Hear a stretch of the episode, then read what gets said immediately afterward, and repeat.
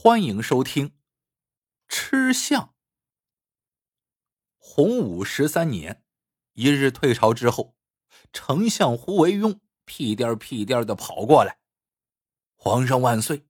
微臣特意请了个名厨，专为皇上做了几个菜，请皇上呀移驾到寒舍品尝。”这些天呢，朱元璋正好胃口不佳，吃啥呢都形同嚼蜡。而且他知道，这个胡惟庸喜欢吃喝，是个不折不扣的吃货，所以一听便马上同意了。朱元璋到了相府，刚坐定，厨师便端上了几根黑乎乎的焦炭。这木炭也能吃？朱元璋瞪眼正想问呢，厨师两手一折，金灿灿的薄纸便从木炭中掉出来。扒开薄纸，一股异香飘来，里面滚落出拇指大小金黄色的小鱼。朱元璋用银柱夹一条扔进嘴里，顿时满口酥香。皇上，这是绝壁鱼。胡惟庸介绍道：“绝壁鱼最奇特的地方是产卵前肉质坚硬，生产后肉质鲜嫩无比。”此鱼采自太清山瀑布之中，每年一到月份，绝壁鱼会逆流而上，来到太清山产卵。鱼的腹部有一个小吸盘，游到瀑布底部之后，它们用吸盘吸住岩石，慢慢往上挪，一边挪动，一边利用水流冲力排完卵之后，最后到达瀑布中部悬崖处的一处水洼处。一天后便会死去。捕鱼人冒险拴着绳索从崖顶溜下，将鱼捕来，再配以名贵中草药，用金箔纸包裹，塞入挖空的檀木中，然后用文火烘焙，制作成菜。这道菜得花费许多银子吧？朱元璋笑问。只要皇上吃得开心，花再多钱也值得。胡惟庸谄媚道：“这时，第二道菜上来了，瓷盘中一小碟肉片码得整整齐齐的，这是猪腿肉。一听是这玩意儿，朱元璋连连摇头。猪腿肥腻，平时他在宫中从不点这道菜。皇上还是先尝一口试试再说。”胡惟庸建议：“这个可是精心制作的。”翡翠猪腿，绝非普通的猪腿呀。猪腿肉是绿色的，好奇之下，朱元璋试着尝了一口，肉片竟然肥而不腻，爽口鲜美。猪脚除了皮就是肥肉和筋络，肥腻不说，如果炖久了，口感发绵；炖的时间不到，又会形同嚼蜡。但这碟猪腿肉却是特别的清爽鲜脆，入口冰凉。原来制作这道菜的猪是专门在城郊圈养的，每天都有佣人拿鞭子轰着猪群跑上两个小时。这样经过天天奔跑，猪腿肉质非常结实。制作的时候烧水，放入佐料，水开将猪腿投入汤汁。囤水后，又迅速捞起，接着再投入冰块中，如此重复三次。骤冷骤热之间，猪腿的毛孔猛烈收缩，油腻便被挤出来，最后浸泡在刚摘下的黄瓜的汁液中。这样一来，猪腿肉质便鲜爽可口了。好吃。朱元璋放下银柱问。如今并非寒冬，哪来的冰块呀？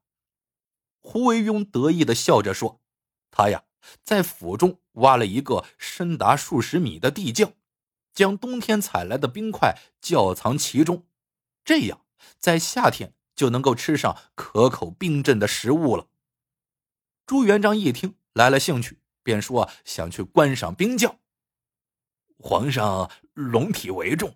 冰窖既湿滑又寒冷，您还是别下去了。一听朱元璋要看冰窖，胡惟庸的眼神闪过了一丝不安。这时候，一道菜上来了，胡惟庸忙将朱元璋的注意力引到了菜肴上面。望着一桌子精美的食物，朱元璋感慨道：“爱卿，这一桌菜下来，怕抵得上中产人家一年的开销了吧？”胡惟庸站起来作揖道：“只要能让皇上吃得开心，吃得开胃，花再多钱也值得。”一番话说的朱元璋乐呵呵的。皇上，您还记得吗？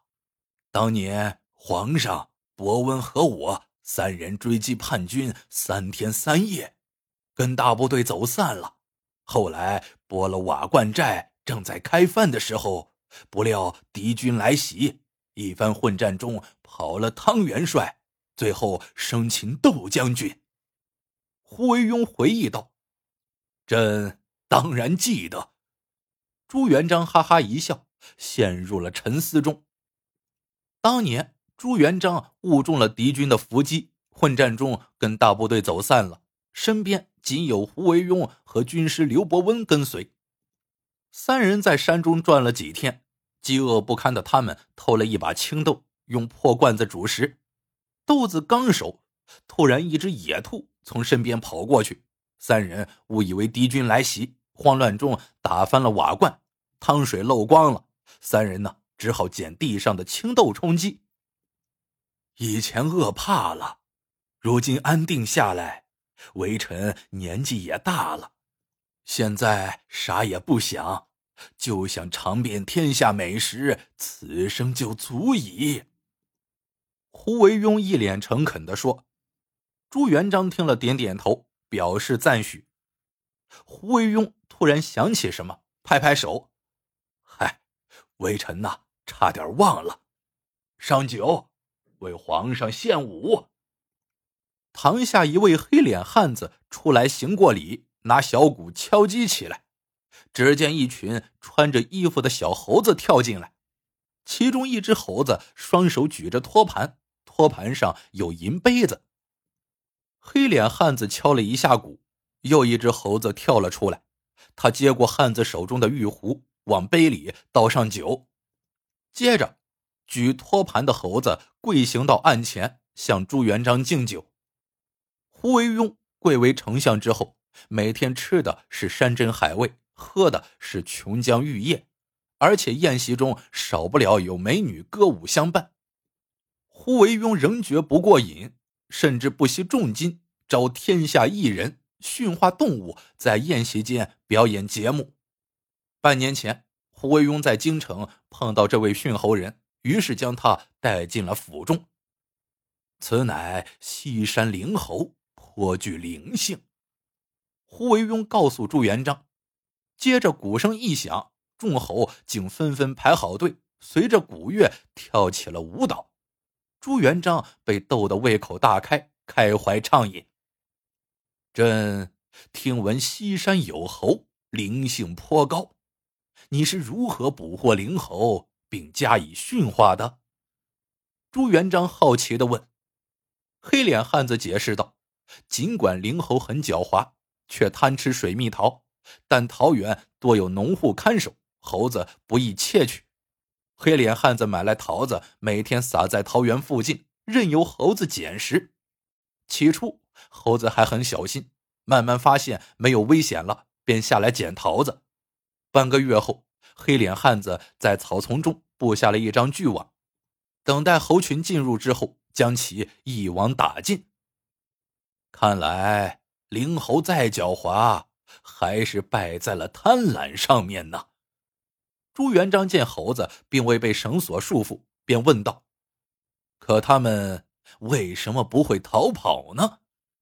黑脸汉子又说：“灵猴抓回来之后。”每晚喂以美酒，时间一长，这灵猴都上瘾了。即使逃回山中，一身酒味，往往会受到野外其他灵猴的攻击。而且每晚酒瘾上来，灵猴难受不已，于是又主动回来了。哈哈哈哈哈！原来如此。朱元璋听罢，哈哈大笑。半个月后，胡惟庸兴冲冲的跑进皇宫，一进门就高喊：“皇上洪福齐天！”微臣府中井里突然涌出了李全，这是大明的祥瑞呀！李全就是带酒味的甘泉，常饮李泉能够延年益寿。朱元璋闻言，立刻移驾前往胡府。来到胡府中，一口水井正喷着泉水，空中弥漫着淡淡醇香的酒味。胡惟庸拿过杯子，亲自舀了一杯，端给朱元璋。朱元璋端起杯，刚要喝，却又放下。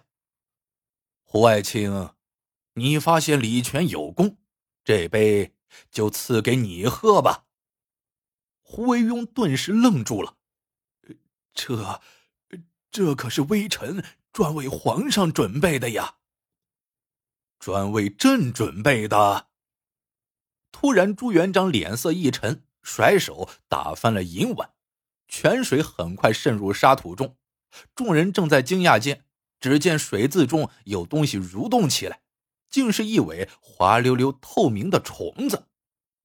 胡惟庸，你好大胆子，竟敢对朕下蛊！朱元璋喝道：“你，你是怎么知道的？”胡惟庸大为吃惊。当年，胡惟庸跟着朱元璋的时候。由于逢迎有术，见得朱元璋的赏识，平定江山之后，他步步高升，官拜右丞相，居群官之首。随着权势的不断扩大，胡惟庸日益的骄横跋扈，为所欲为，独揽生杀大权。可是胡惟庸仍不满足，对权力的欲望越发的膨胀，甚至打起了当皇帝的念头。虽然他不时宴请皇上。可他还是不敢轻易的在食物中下毒。一来，朱元璋的饮食都会使用银器测毒；二来，觊觎皇位的并非胡惟庸一人。毒杀皇帝之后，胡惟庸未必控制得住局面，于是他便想出了在银杯中下蛊的方法。银杯有暗格，舀入泉水后，胡惟庸按动杯底机关。放出蛊虫，这种苗蛊一旦进入人体，便会爬入大脑，控制人的神经。到合适时候，胡惟庸便会逼受他控制的朱元璋把皇位让出来。你以为你做的一切能瞒得过朕？朱元璋冷笑道：“如果没猜错，你的龙袍就藏在冰窖里吧。”胡惟庸再次愣住，随即恶狠狠说道：“没错，我是想谋反，但你知道的太迟了。识相的，马上下诏书昭告天下，将皇位让给我，我可免你和族人不死。”他手一挥，窗下早已埋伏的士兵蜂拥而入。朱元璋冷笑一声，突然外头传来几声炮响。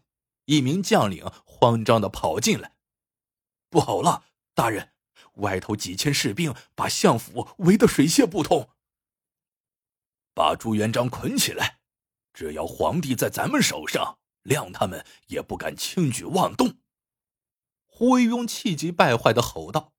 两名士兵听令，刚要上去，两把薄如柳叶的飞刀斜飞出来，士兵顿时被切断喉咙。送了命，一条黑影一闪，胡惟庸脖子下多了把寒光闪闪的飞刀。此人正是驯猴的黑脸汉子。朱元璋不紧不慢的开了枪。他叫张元春，是宫中的大内密探。张元春不仅擅长驯猴，而且武功高强。朱元璋一早就察觉到胡惟庸有谋反之心，便让张元春设法潜入相府，摸清了胡惟庸的秘密。很快，救驾的队伍冲进来，叛军被制服了。见大势已去，胡惟庸无力的瘫软在地上。胡惟庸被判谋逆罪，当日处决。行刑前，朱元璋命人送来了几枚鲜红的水蜜桃和一瓶美酒。看到这些，胡惟庸顿时泪流满面。因为贪婪美食，灵侯失去了自由，而自己贪婪于虚无的权利，最终连命都给丢了。故事到这里就结束了。喜欢的朋友们，记得点赞、评论、收藏，感谢您的收听，我们下个故事见。